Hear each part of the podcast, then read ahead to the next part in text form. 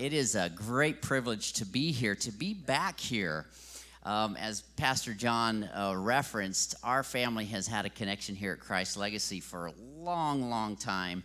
Um, I was a kid, a teenager when we first uh, made connections here with Christ Legacy, and uh, and just want to say thank you again. Thank you, yes, for standing behind us as a church and you support us in missions and what God has called us to do around the world. But I want to say even way beyond that, thank you for how much you you as a church have been a blessing to our family, the Stamps family, my mom and my dad and siblings. Over the years, you guys have been a tremendous blessing to us, and so I want to thank you for that and let you know how much we appreciate that and love you. And it is, in fact, an honor to be here uh, uh, for that reason and others as well. And uh, we're excited as uh, uh, you, as a church, are preparing to launch, or you have launched into a new chapter uh, with the Elliots here as your lead pastors. And we're excited about what God is going to do and know that God is going to continue to bless and use you in this church as you move forward for God's kingdom. I want to, uh, it's a special privilege for me as well. This is kind of a unique uh, Sunday for me as I itinerate. As you know, we're back this year and traveling around to all kinds of churches and sharing about what we do in Portugal. But uh, usually it's either just me or me and my wife or me and our youngest son, Paul. But I actually have uh, all three of my sons here today uh, with me uh, visiting as well as my father in law. Uh, so I'm going to ask my family if you just stand real quick so everybody can just greet you but it's good to have them all here uh, this Sunday. And uh, uh, I have to say, for my father in law, you know, as a missionary, um, I take my wife and my children and travel all around the world and live around the world. And my father in law has let me do that. He's let me take his daughter and his grandsons all around the world. Uh, and I think he still likes me. So, uh, thank you, Dad. Um, I want to just share a little bit about us and uh, what we do. Uh, we serve, as was already mentioned, in the country of Portugal. And uh, many of you probably are familiar, of course, with our family. My parents' background serving as missionaries in Brazil. And so, of course, I grew up in Brazil and learned the Portuguese language there. And so, uh, at a certain point, God has, uh, you know, about 10 years ago, we were pastoring, but God spoke to us about going overseas and and serving in the Portuguese speaking world. And so uh, that's what we're doing, and that's one of the reasons we're in Portugal. Uh, just a little bit about Portugal. Of course, you know it's a European country, it's on the Iberian Peninsula next to Spain. Um, about 10 to 11 million people uh, call it home. It's a place where the church, in some form or another, has been for a long, long time. But you know, uh, how many of you know that there is a, a difference between knowing about Jesus and the gospel and knowing Jesus personally and the work that he came to do in our lives. And so as we go and minister there, there are lots and lots of people in Portugal. They've heard the name of Jesus, but um, we believe that every single person needs to personally know Jesus as Lord and Savior. And so we have that privilege uh, of serving there. One of the primary ways that we minister is through uh, training and equipping the next generation of pastors and leaders for the church in Portugal and the greater Portuguese speaking world. I do that through uh, teaching at our Bible school there, uh, just outside of Lisbon, Mount Hope Bible Institute.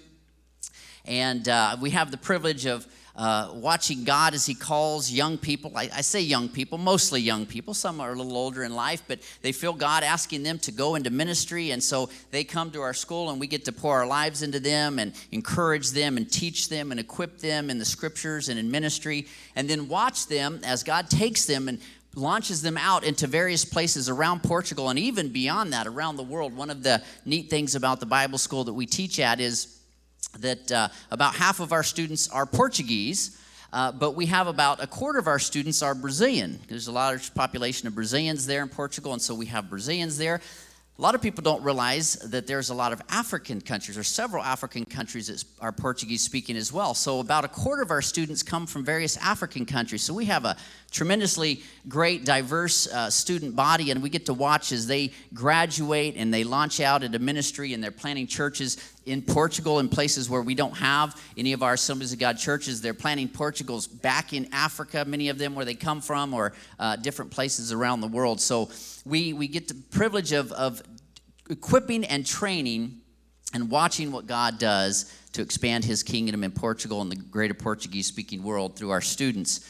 Uh, in addition to teaching, I'm also uh, the representative for Global University in Portugal. Many of you might be familiar with Global University resources for discipleship and, and ministry training.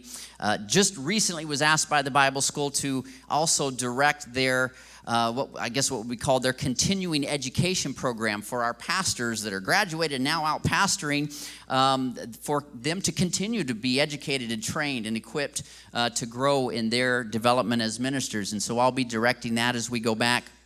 And in addition to that, uh, we're involved in our local church. We live about half hour outside of Lisbon uh, in a town called Mafra, and we, of course, are part of a church there. And our pastor um, uh, has uh, had a heart for a community of people who live around us uh, for a number of years, and this is what we would call English speaking expats, or these are non Portuguese people that live in the area. They don't speak Portuguese. Uh, they're either English speaking because that's their first language. Uh, they're either American, British, Australian, or they speak English as a second language and come from various countries around the world. But they don't speak Portuguese. So our pastor has seen this growing population around us and said, How, how can we minister to them? How can we reach them? Well, when our family arrived and began attending the church, he kind of saw an answer to that. And so he asked us to uh, initiate a ministry to the English speaking community uh, uh, around us. And really, a little bit about that. We live about uh, five miles from the, from the ocean. And right there on the ocean, there's a, a town that historically has been a kind of a small fishing village. But in the last decade or two, it has become a hub for surfers who come from all around the world to surf the waves. Apparently, the waves uh, are tremendous. I'm really not much of a surfer. I've taken a couple lessons, but really the waves are a little too advanced for a beginner like me uh, there where we live. And so there's this growing population of people who are coming and living there. And um, so we're gonna when we go back lord willing we're going to initiate some sort of ministry to to minister to them to bring jesus to them and we don't know exactly what that's going to look like but we believe that god has a plan for that Aren't you thankful that God loves every person of every community, of every uh, distinction that we can imagine, and He has a plan for them to know Him? And so we believe that God is going to use us uh, in that. So we ask that you be praying for us as we get ready to go back. We need to get back. Uh, by around August 1st. So that's coming up here real quick. So we ask that you just pray that we'll have everything ready to go here in a couple of months. And as we say, uh, mention prayer, we do have some prayer cards we'll make available to you after the service. We hope you'll you'll uh, find us and, and pick up one of these. Has some information where you can connect with us and, and our ministry. But pray for us. Uh, we need prayer. We go overseas, but what we are doing, we cannot do in our own strength, as we all know.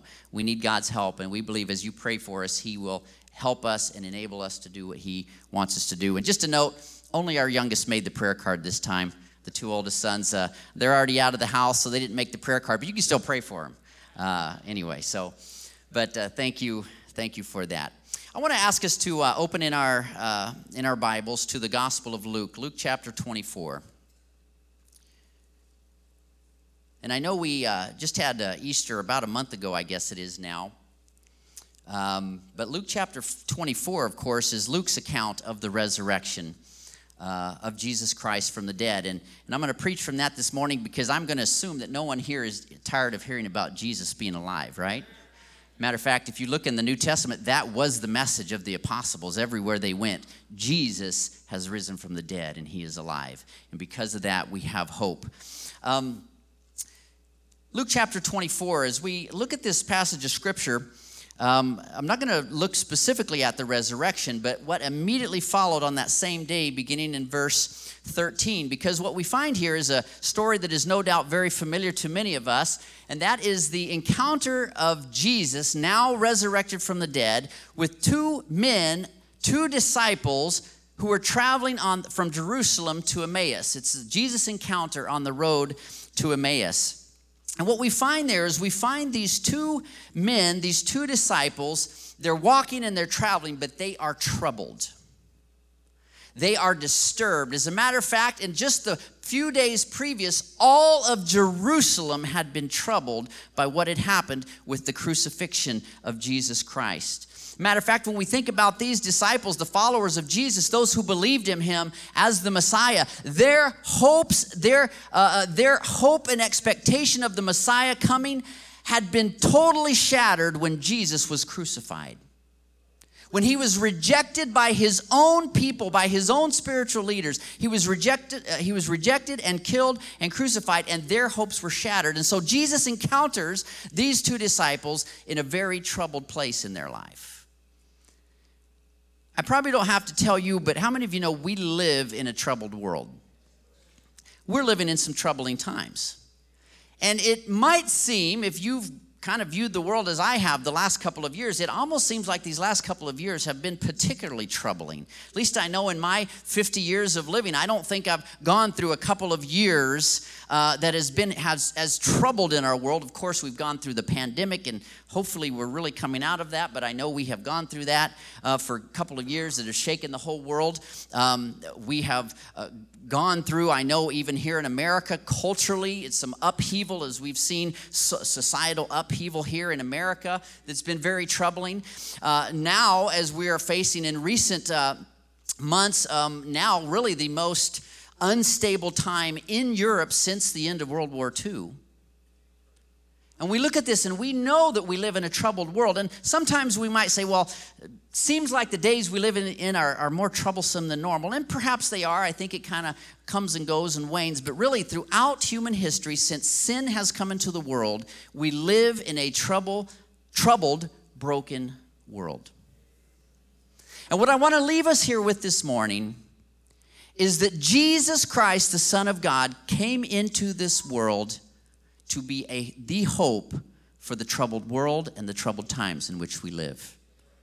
And that's what I believe we see here in this passage of Scripture when Jesus appears to these two troubled disciples. Let's begin reading in verse 13. Now, that same day, two of them were going to a village called Emmaus, about seven miles from Jerusalem. They were talking with each other about everything that had happened. And as they talked and discussed these things with each other, Jesus himself came up and walked along with them, but they were kept from recognizing him. He asked them, What are you discussing together as you walk along? They stood still, their faces downcast. One of them, named Cleopas, asked him, Are you only a visitor to Jerusalem and do not know the things that have happened there in these days? What things? he asked. About Jesus of Nazareth, they replied. He was a prophet, powerful in word and deed before God and all the people. The chief priests and our rulers handed him over to be sentenced to death, and they crucified him. But we had hoped that he was the one who was going to redeem Israel. And what is more, it's the third day since all this took place. In addition, some of our women amazed us. They went to the tomb early this morning, but didn't find his body. They came and told us that they had seen a vision of angels who said he was alive. Then some of our companions went to the tomb and found it just as the woman had said, but him they did not see. They encountered Jesus, the living, resurrected Savior, on the road to, to Emmaus, but they didn't, at least at this point, didn't recognize him. Now, what I want us to look at here is Jesus' response to these two disciples because this never ceases to amaze me. It's actually pretty amazing because, you know, if you find someone that is heartbroken, that is downtrodden, that is troubled, that has experienced a tremendous disappointment in their life, and you know that you have the answer where you can lift them from their hopelessness, it seems obvious to me that you should just help them which Jesus does, but he does it in a roundabout way because the simplest way to restore the hope for these two disciples who had just witnessed their Messiah be crucified, and in their minds, now he's dead, and what happened to their hope is just to simply say, Here I am. I'm Jesus. I am alive, just like the women reported, and they would be restored in their hope. But Jesus doesn't do that. Instead, physically, he hid himself from them, or their eyes were not able to physically recognize him. And this is his response. Let's pick up in verse 25. He said to them, How foolish you are, and how slow of heart to believe all that the prophets have spoken. Did not the Christ have to suffer these things and then enter his glory? And beginning with Moses and all the prophets, he explained to them what was said in all the scriptures concerning himself. What did Jesus do when he responded to these disciples who shared why they were heartbroken and downtrodden? He pointed them to the Word of God. He pointed them to the scripture. Matter of fact, he almost seems a little insensitive here because he says, Come on, guys, how foolish can you be? You're just telling me that this person, Jesus, you believed him uh, in the Messiah, but then he was rejected by his own and he was crucified and he was buried, and now you've heard some strange report that they, his body's no longer in the tomb. He says, Have you read your scriptures? Because if you read your scriptures, you'll find that what you described is exactly what God said would happen to the Messiah. You see, the Jesus that we preach is the Jesus of scriptures. Now, that's important. That's very important because not every so called profession of Jesus is true to the scriptures.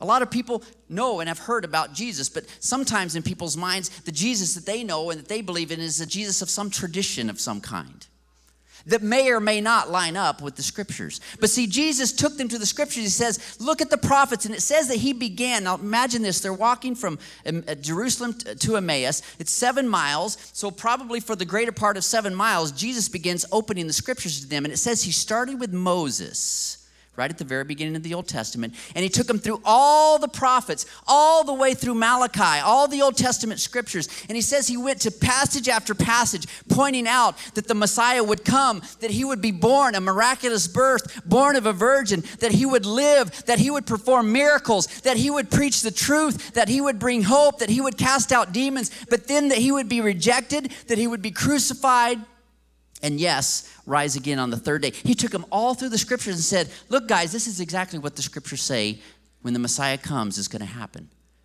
The Jesus of the scriptures is who Jesus pointed them to. Now you think, why didn't he just reveal himself and say, take the scales from their eyes, so to speak, and say, Here I am, I'm alive. Don't be disheartened. He took them instead to the Word of God. Why? Because I believe that God wants us to believe His Word more than he wants us to believe even our own eyes. It's called living by faith. We walk by faith and not by sight. The Word of God is true and can be trusted. And so, the Jesus that we preach and the Jesus that we teach is the Jesus as found in Scripture because it's only the Jesus as found in Scripture that is the hope for the world in which we live. Not the Jesus of some tradition that we might make of our own. It's not the Jesus of some contemporary acceptability that fits into our culture today. It's not the Jesus of my own liking or making, where I pick out the parts of him that fit me, but kind of reject the parts that I may not like so much. The Jesus of the scriptures is what must be preached because that is the only Jesus that brings true hope to our world. I want us to continue on here. Let's continue in verse 28. And as they approached the village to which they were going, Jesus acted as if he were going farther. But they urged him strongly, Stay with us, for it's nearly evening. The day is almost over. So he went in to stay with them. And when he was at the table with them, he took bread, gave thanks, broke it, and began to give it to them. Then their eyes were open and they recognized him, and he disappeared from their sight. They asked him, they asked each other, Were not our hearts burning within us while he talked with us on the road and opened the scriptures to us? Now, this is amazing. Now, imagine this. You're, you're getting down, you're at the end of the seven mile journey. This man that you've been walking with has just opened the scriptures to you, and now you're pondering, wow, could it be that this man, Jesus, who was crucified, actually is the Messiah? It's getting late, and as you know, you don't want to travel late at night out on the roads of, uh, uh, of Israel because of bandits and other dangers. So they say, Look, why don't you come in, stay with us, we'll have a meal, we can continue the conversation. So Jesus says, Okay, I'll go in. So he sits down to eat with them, and as he begins to break the bread and share it with them, it says that their eyes were suddenly opened and they realized that it was Jesus. That in fact, they had been walking and talking with the resurrected Savior the Messiah who had just died for their sins, the Messiah that had conquered death and the grave. He was alive and they were sitting at a table with him. And it immediately, as soon as they recognized him, he disappeared from their sight. Now, I love what the scriptures say after that happened. It says that they looked to each other and they said to one another the very same thing. Now, how many of you um, probably have had the experience where you know someone so well that when you're in a setting, and there's a lot of times I think this happens with husbands, husbands and wives because we get to know each other so well, is that you're in a setting somewhere and something happens or someone says something, and you both look at each other and you both know exactly what you're both thinking, right? Sometimes this happens. I think that's what happened with these two disciples. They looked at each other and said this You felt that too, right? When we were walking, I mean, I know what I was feeling, but I bet you know what you felt too, right? When we walked and he was talking to us and he was opening the scriptures to us, there was something in our heart that was burning inside of us. Our hearts were burning inside of us. You see, why is that? Because though their eyes did not recognize that they were walking with the, in the very presence of God, in their hearts, in their spirits, I believe that they, they felt it and they knew it. You see, the Jesus that is the hope of the world, yes, he is the Jesus as found and revealed in scriptures. But he is much more than that, even. He is the Jesus whose presence is with us now.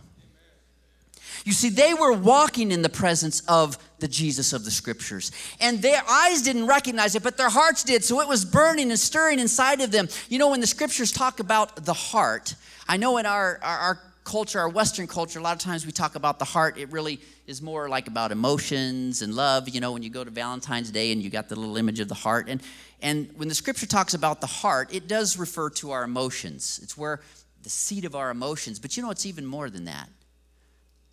It's where our will comes from, it's where our desires come from. I like to put it this way when the scriptures talk about the human heart, it's talking about the deepest part of our being. Whatever makes Todd Todd, that's my heart. Whatever makes you, you, that is your heart. And they said, in the very deepest part of our being, something was stirring, something was burning. And now we know why. We were walking in the presence of the living Savior. You know that Jesus, before he ascended back up to the Father, he said to his disciples, I will never leave you or forsake you. He said, Yes, I'm going back to the Father. But don't worry, I'm not leaving you as orphans. I'm not leaving you alone. As a matter of fact, it's good that I return to the Father because if I return to the Father, then I'm going to send my Holy Spirit. And my Spirit, the very Spirit of God, will be with you and will be in you anywhere and everywhere you go. That means the presence of Jesus Christ is here with us today. As believers in Jesus Christ, His, his presence is with us and our hearts ought to be stirred. Our hearts ought to burn with us when we come together and we worship. There ought to be something in our hearts that senses the presence of God working and moving in us, transforming us, changing us, drawing Him to Himself. We believe that the Jesus, yes, of the scriptures, but it's the Jesus that can be experienced personally by every one of us as we believe in Him and trust in Him. That's the Jesus that we preach a Jesus that is present with us today. A Jesus whose presence is with us.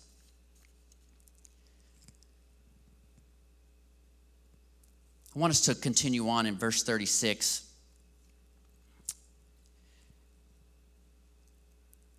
Or let's continue in verse 33 rather. Well, they did what would only make sense to do after they realized that they had just been in the presence of Jesus, the living Savior. They got up and returned at once to Jerusalem, verse 33. There they found the eleven and those with them assembled together and saying, It is true, the Lord has risen and has appeared to Simon. Then the two told what had happened on the way and how Jesus was recognized by them when he broke the bread. In verse 36, and while they were still talking about this, Jesus himself stood among them and said to them, Peace be with you. Let's jump down to verse 44. And he said to them, This is what I told you while I was still with you. Everything must be fulfilled that is written about me in the law of Moses, the prophets, and the Psalms. Then he opened their minds so they could understand the scriptures. And he told them, This is what is written the Christ will suffer and rise from the dead on the third day, and repentance and forgiveness of sins will be preached in his name to all nations, beginning at Jerusalem. You are witnesses of these things.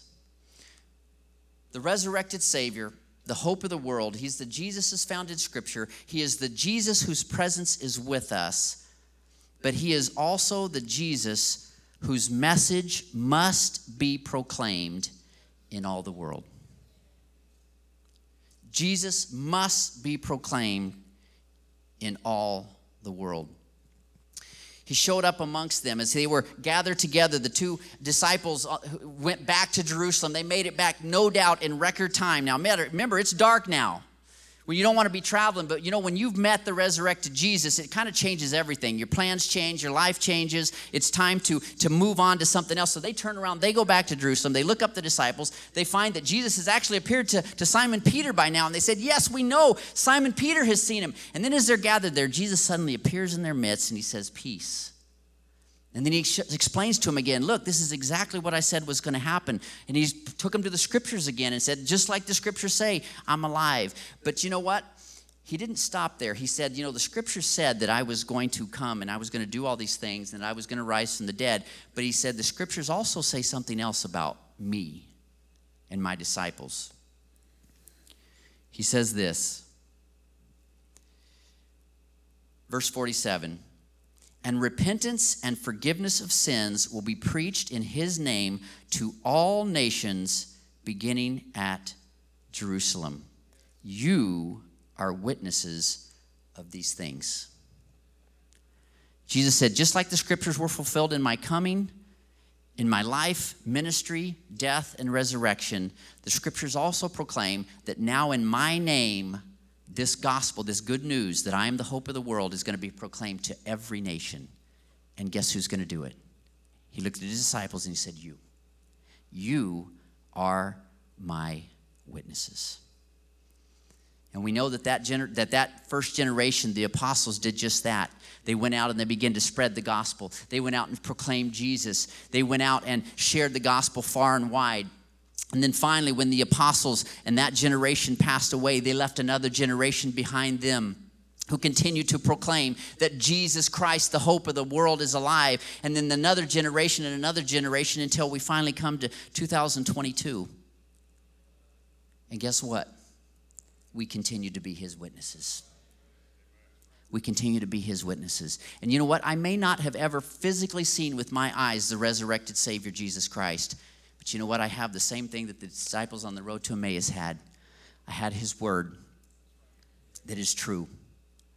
I have the presence of His Holy Spirit that surrounds me and lives in me. We have the presence of God that is with us as His people. And we are witnesses for Jesus Christ.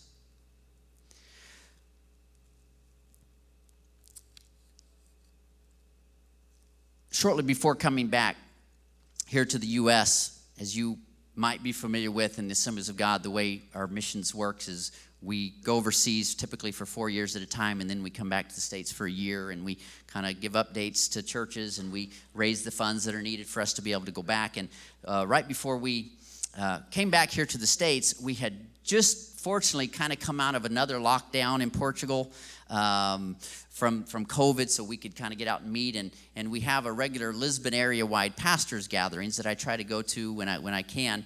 And so we finally, we hadn't met for a couple of years and finally we were open enough to do that. And so I went and gathered with fellow pastors from around Lisbon and they knew that I was getting ready to come back to the States. And so they asked me just to kind of greet them and explain a little bit about why we come back to the States as we do before we go back uh, again to join them in Portugal. And, and I, so I was sharing a little bit, and I thought as I'm sitting there, I've had my fellow Portuguese pastors and leaders, and I said, you know, uh, I'm going to be sharing in churches all across America about Portugal and the church and what the work we do.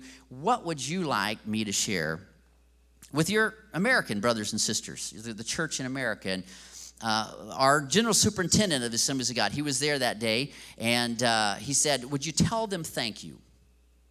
Tell the American church, thank you. Thank you for sending missionaries. Thank you for standing with us for the spread of the kingdom of God in Portugal and beyond. So I bring that message to you from our General Superintendent, Pastor Paulo Branco, who says, Thank you. Thank you for being a church that cares about, Pastor John, as you mentioned, taking the gospel far and wide around the world. And then another one of our pastors said, Would you tell the church in America that God is doing good things here? It can be a challenging place to share the gospel. The reality is that most of the people in Portugal really are what we call secularized. That means that they simply they might believe in God, they might not believe in God, but whether they do or don't, they really don't give God much place in their lives. They don't think He has much bearing in their lives, and so they go on living their lives maybe basically as if God isn't really involved in their lives. It's a difficult place sometimes, but they say God is doing good things. People are getting saved, people are coming to Christ, people's lives are being changed and transformed. The church is growing, is advancing. So I bring that message to you God is doing good things in Portugal and we're believing for even greater things. And finally, one of our, our pastors said, Would you ask the church in America to pray for us? But the specific prayer request that he asked for, he said, Would you pray, would you ask the American church to pray with us for a move of God's Holy Spirit upon all of our churches? Isn't that what we need? Even here in America. We need a supernatural move of God's Spirit so that when we come together and when we proclaim Jesus Christ that we see lives transformed from the heart from the inside out that is what only God's Holy Spirit can do so would you pray with us would you pray for us? Would you pray with us? Pray for our pastors and our churches in Portugal. Would you pray for all the students that come to our Bible school that they would come in, that they would, yes, learn the scriptures and the Word of God, but they would also experience personally a powerful move of God's Holy Spirit in their lives so as they go out and proclaim the gospel, they'll be able to proclaim it in power just like Jesus said that we would, that we would proclaim this gospel message in power so that the lives of people would be changed and transformed for all eternity. I want to ask us, if you would, if you would just bow your heads with me. And I want to pray, ask you to pray with us for Portugal, but I also want to pray for you because the reality is that when we talk about a troubled world, sometimes we can, you know, look at the big picture, like I've mentioned COVID that affects the world and uh, um, social upheaval and wars that are happening. And certainly we pray for that. But you know what? Personally, individually in our lives, we also go through times and seasons of trouble. And no doubt in this room today, there are some who are personally going through a time of trouble and difficulty and challenge in your life, whether it be a physical illness, maybe it's a financial challenge, maybe it's a family matter. Can I just tell you that Jesus Christ is alive? And He's here today by His Holy Spirit, and He loves you. And I believe He wants to minister, He wants to heal, He wants to touch you, He wants to change you, He can forgive. You know, Jesus said that when we go into the world and proclaim Him, we're actually specifically supposed to preach repentance and forgiveness of sins. You know, the greatest trouble, really, in all the world that we experience is our own personal sin, isn't it? The fact that I, Todd, am a sinner, that I have sinned against God. Jesus said, That's exactly why I came. I came to die in your place, I came to be your sacrifice so that if you believe in me, your sins will be forgiven. You just simply need to believe in me. Repent, acknowledge your sins. God, I am guilty. God, would you forgive me? And when we do that through Jesus Christ and his blood and his sacrifice, God comes and he restores us in our relationship with him. That's the greatest trouble that God comes to solve through his son, Jesus Christ. So, whatever it might be, if there's anything in your life, just look to Jesus. Look to him in faith. Father, I pray, oh Lord, this morning, first of all, coming with thanksgiving, oh Lord, that you did come into this world as the Son of God, that you lived, that you died, that you rose again, conquering death, conquering the grave, conquering sin for us. Thank you, Lord, that you've given us your word where we find you, where we find your truth. Thank you, Father, for the presence of your Holy Spirit that is with us as your people that is, Lord, even with us here today, God, I believe working in every heart and every mind that is open to you. Lord, I thank you, Father, that Lord, as we come with whatever trouble or challenge we might have in our own personal lives today, God, that nothing is beyond your power. Lord, that you can heal sick bodies, Lord. You can encourage those that are brokenhearted. Father, you can give wisdom to those, O oh Lord, that need wisdom. You can forgive and save and wash us of our sins, O Lord, as we come to you in faith and repentance. Lord, that you can fill us with hope as we await your coming, Lord. Because for as sure as your scripture is true that you would come into this world physically and live and die and resurrect, Lord, you've also said that you're coming again for your people, Lord. God, let us be found faithful and ready. God, I ask, oh Lord, also for Portugal, and I pray for the people of Portugal. I pray, oh Lord, for the Portuguese speaking world. I ask, oh Lord, that you would, in fact, pour out your spirit upon our church there. Pour out your spirit upon our pastors and leaders. Pour out your spirit upon the students in our school, Lord Jesus. God, I pray, oh Lord, that you would bless and anoint, that you would continue to open hearts and minds and lives of people, Lord, in that nation and beyond, to the truth and the good news that you have come that we may have life and life more abundantly. Father, we thank you for this. And I thank you for this church, God, and Lord, for their heart for the kingdom of God. I thank you, Lord, for, Lord, their heart to uh, send and to support missionaries, not just in Portugal, but all around the world. Lord, would you bless this, your people, God, on this morning? And we'll give you praise and honor and glory. In Jesus' name we pray.